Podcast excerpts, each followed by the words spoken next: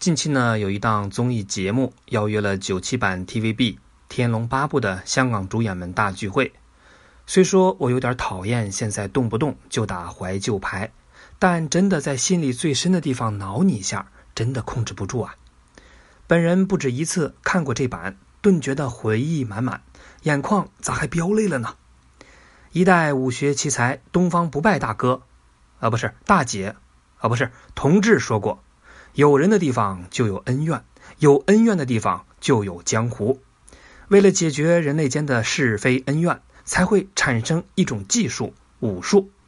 你看，现在动不动就伪娘、萝莉装，你们要早学会了《葵花宝典》，还用 PS 吗？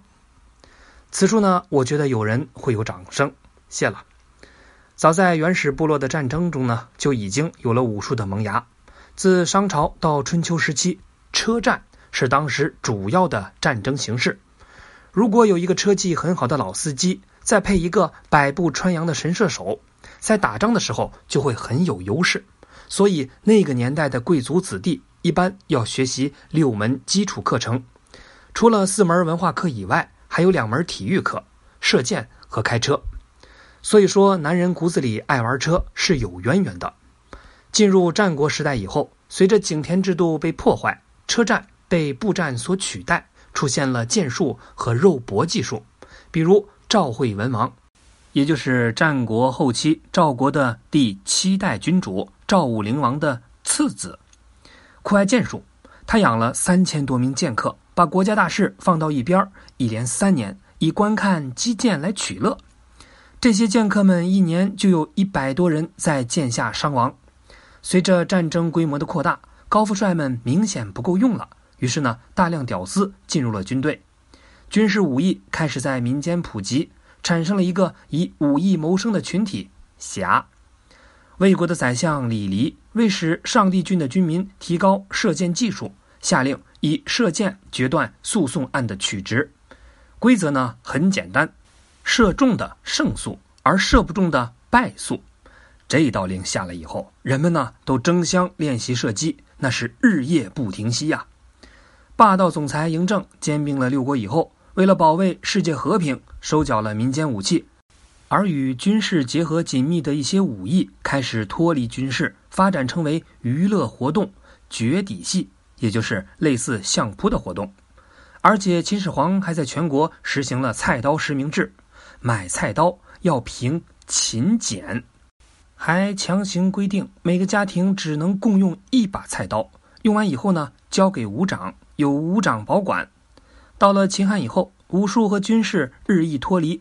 到宋明时期，热兵器大量取代了冷兵器，武术在战场上的作用就更加削弱。但健身、表演、娱乐的功能开始强化，就此呢，形成了五花八门的武术套路。而民间武术也正式从军事武艺里分离出来了。你今天看到这么热闹的武术门派呢？其实是明朝开始才正式形成，这时期也出现了内外家的分野。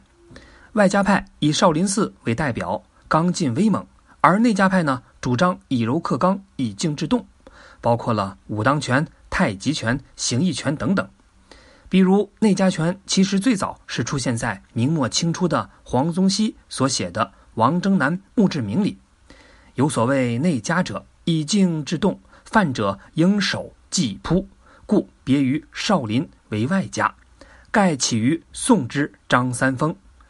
你看这段不翻译，应该也能听出一个大概，也就是内家拳起于张三丰，而让江湖儿女闻风丧胆的《易筋经》也是在明朝出现的。这个成了少林武术家必修的基本功法，武术技击和内功修炼开始结合。内练一口气，外练筋骨皮，而套路武术的形成并没有削弱武术的实战功能。在明代的抗倭战争里，到处都有少林武僧的影子。历史上呢是这么记载的：僧兵有少林、伏牛、五台、倭乱，少林僧应募者四十余人，战役多胜。而到明朝灭亡，少林僧兵还参加了抗清战争。满清贵族入主中原以后。少林僧兵被勒令解散而大批僧兵流散各地。少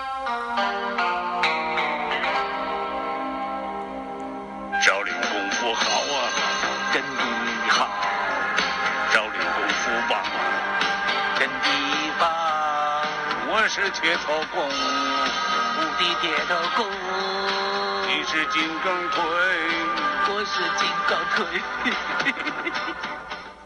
那一些流散的少林僧众加入了天地会，天地会就把少林寺作为号召和旗帜，并且控制旗下的各拳种流派，而这些通通纳入了少林武术的范畴。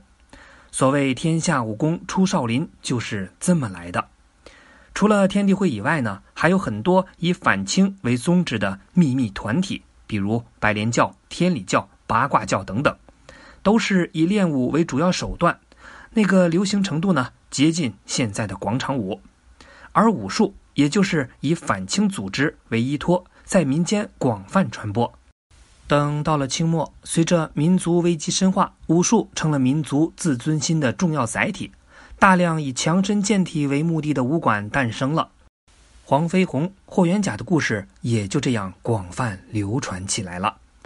武术呢，是因战而生，天然带着暴力。但有一群人吸收了武学里优秀的部分，消除暴力，用武术保家卫国，最终孕育了侠的精神。